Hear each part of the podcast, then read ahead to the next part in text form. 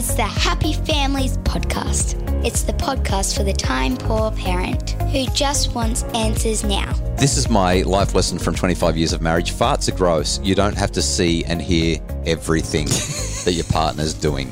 And now here's the stars of our show my mum and dad. Hello, this is Dr. Justin Coulson, the founder of happyfamilies.com.au. We really hope that you enjoyed yesterday's episode of the Happy Families podcast. Kylie and I were sharing uh, 25 life lessons about marriage because we're celebrating our 25th wedding anniversary this week. It was actually yesterday that we had 25 years of life literally betrothed, not betrothed, wedded, lawfully and legally wedded, and whatever else you want to call. Uh, we, we got married in the late 19, uh, it was 1998. 1998 which That doesn't sounds like a lifetime ago. it doesn't seem that long ago. I feel like we've only been married a couple of years. Kylie shared what was supposed to be 12, what was supposed to be 12 lessons that she's learned about marriage, uh, marriage specifically because of me. Don't keep count is my number 12. Oh, wow. Okay. Well, that ties in with one of the ones that I'm going to share shortly as well. Kylie missed one, so we needed one extra one. That, that's it. Don't keep score. Is that what you're saying? That's Don't- right. Don't, keep count. Okay.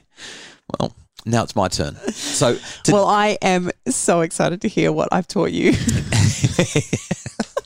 now what we've learned together, okay? Okay. This is this is what we've learned together. I want to be really careful because the first one, the first one's going to sound really bad if it's about what you've taught me. So it's what we've learned together. My first of, I'm going to go with 13 because 12 from you plus 13 from me takes us to the 25. My first of 13 is, it's not brilliant all the time. it's not. In fact, sometimes it sometimes it feels like you are being dragged through the very coals of hell with flaming bamboo shoots stuck under your fingernails and somebody ripping out your teeth with their I don't know with with a pair of pliers or something. It's Could just have just said it sucks. it's like, okay. Sometimes it's really hard. Sometimes it sucks, and and that's often, in fact, often, Kylie, the, the the hardest times in our marriage have not actually been because of you, but because of me. At least for me. Does that make sense? I remember our very first conflict. We had been married, I reckon, for about nine months before we ever had any kind of conflict. And we had our first blow up about nine months in, and I just couldn't believe it. I thought, "Oh my goodness, this is it. This is this is this is what happens. This is the beginning of the end. It's all over." But that conflict, I still remember the fight that we were having, ended up turning into a. I I guess I turned it into a pity party about how pathetic I was because I felt so bad that we were having this fight, and I just knew that it was because of my inability to regulate and and be selfless and and all that kind of thing. But it's it's not always perfect. In fact, sometimes it's really hard, really horrible. you know, over the years we have we've had some really, really hard times. But no matter how hard it gets, the thing that I keep coming back to is that if I have to do hard, there's no one else I'd rather do hard with. You're the best, seriously. I appreciate that so much. What's number two? uh, we're not the same people. We're not the same people, and and sometimes we actually marry somebody and we try to turn them into who we are. We t- try to get them to want to be the same as us, to have our values, to share our interests and likes, to I don't know, to be us. And and something that I have just loved about being married to you is you've let me be me, and you've also been completely satisfied in who you are as a person. As much as you've grown and developed and become so much better, you've been satisfied in your identity, your sense of self, and you've been okay to be you. And I feel like we've allowed one another to be, to, to be ourselves. Does that make sense? Yeah, totally. For me, I see it a little bit differently. I think that while there has been a part of me that has been really happy to be me, there's also been another part of me that's tried to keep up with you for so long. And it's only been in the last couple of years that I've actually recognized that you need me to actually do the slow pace. It's not good when we're both a bit like me Yeah. because I'm a little. But it's bit. taken me it's taken me all these years to work that out. I thought my job was to actually keep up with you. My job is not actually to keep up with you. It's actually to slow you down so that you can have the downtime that you actually need. And as you're getting older, you're needing that more and more. what do you mean? As I'm getting older, this is supposed to be a love fest. We're supposed to be talking about what we love about each other, and you're telling me that I'm getting older. I mean, next thing you're going to point out my wrinkles or something. What's number 3? Okay, so our third one, really simple one. The big values matter.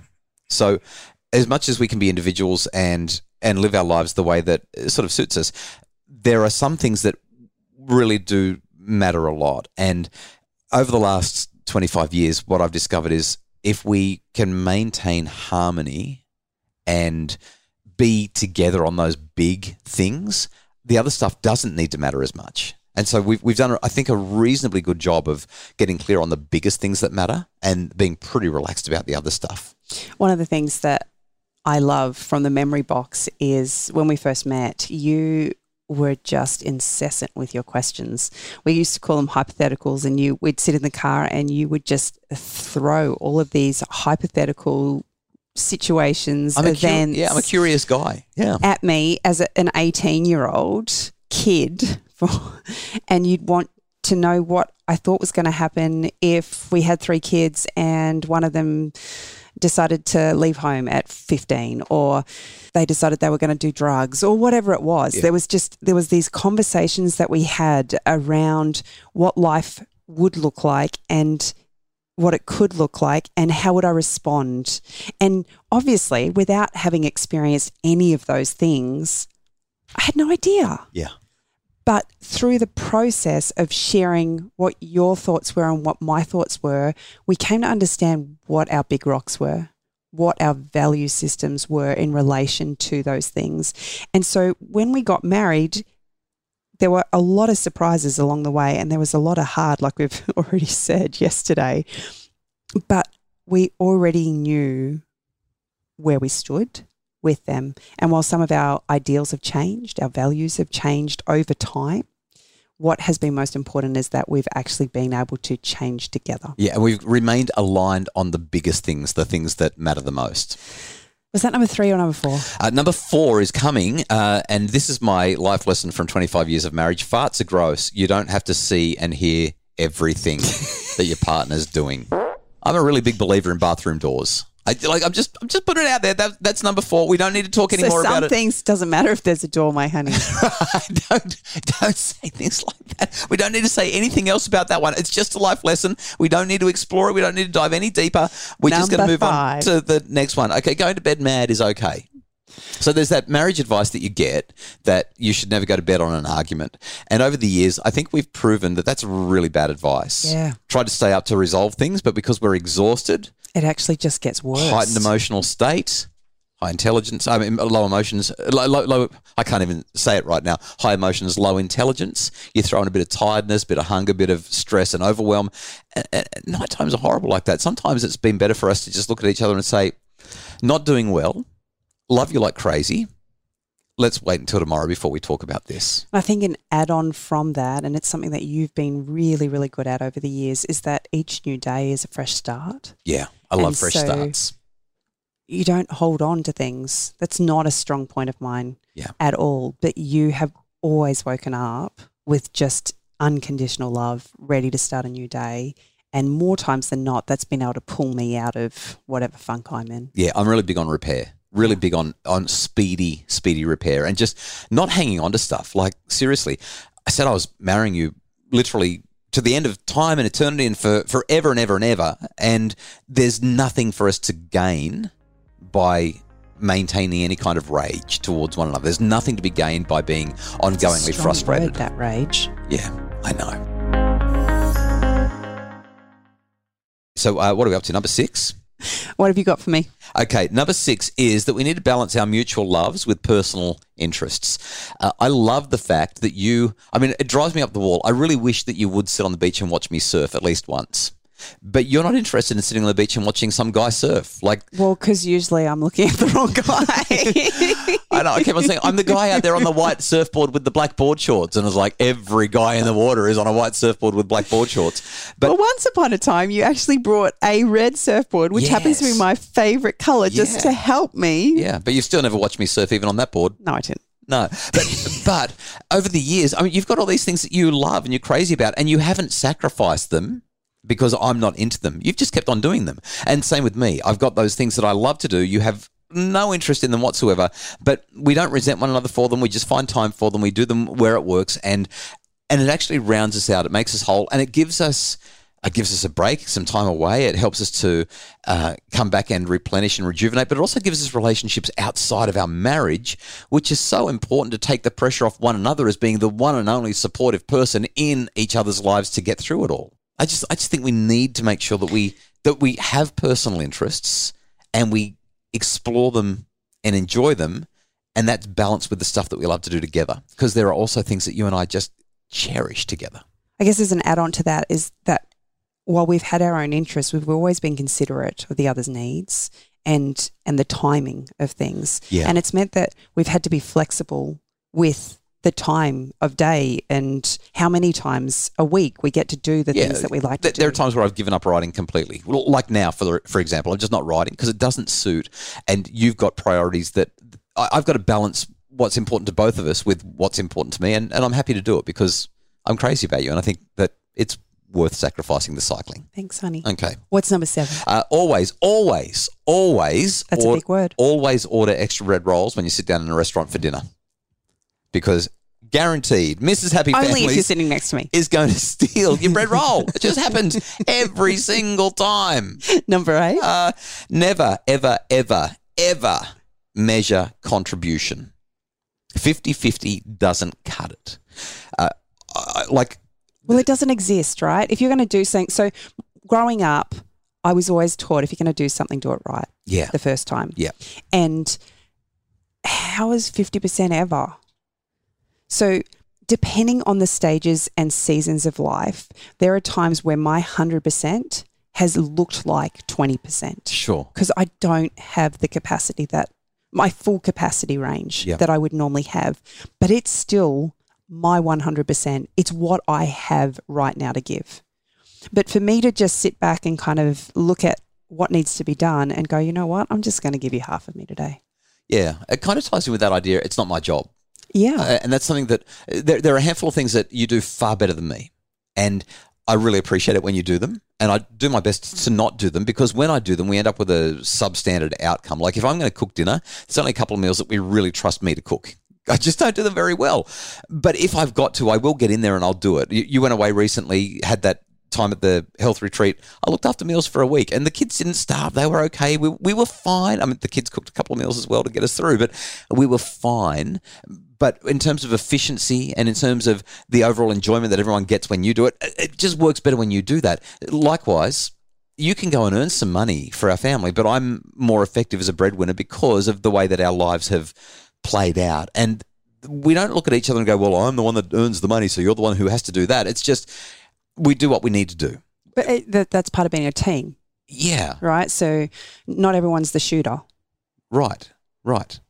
Yeah, you've got guards and you've got points and you've got wings and whatever else. Yeah, and, and everyone's got their role, but you can always sub in. You can always cover for someone if they're out of position. You can always help out. And I guess just it's not my job. You, 50-50 doesn't cut it.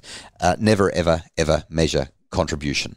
Number 10. Uh, no, we're up to number Oh, nine. number nine. You, you, rush me through. You, you, yeah. So, so number nine, uh, based on our conversation yesterday, this will not come as a surprise to you.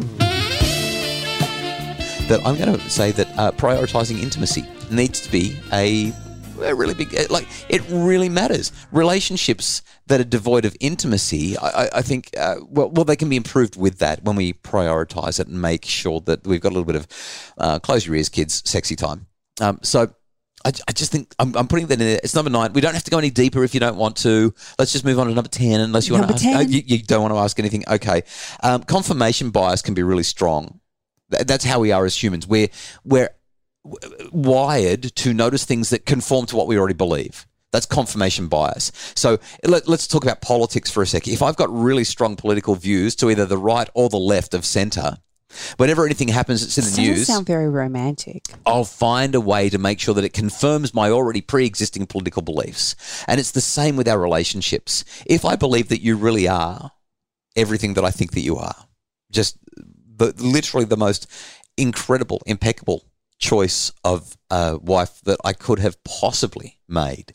If I believe that, and I do, that means that what I'm going to do is I'm going to find ways to confirm that. Not intentionally, but subconsciously. Everything you do is going to be a subconscious confirmation to me that my bias was correct. And if you do things that go against that confirmation bias, I'm usually going to become dismissive and say, oh, it was a one off. That's not who Kylie usually is. That was an unusual circumstance.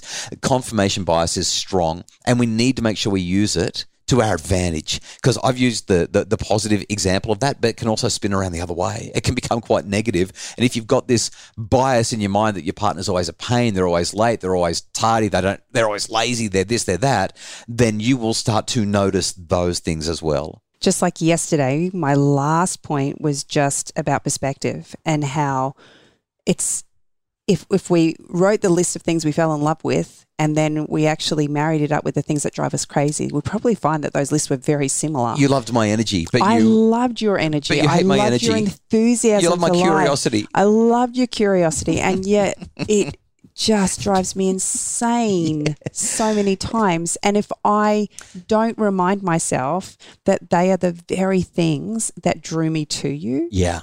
they will literally drive me over the edge. So that's a combination of both reframing and confirmation bias. You're getting that bias confirmed, and now you've got to remember that, that was a good thing, not a bad thing. That's right. All right. Number 11 on my list is that no issue should ever be allowed to be bigger than the love that we share.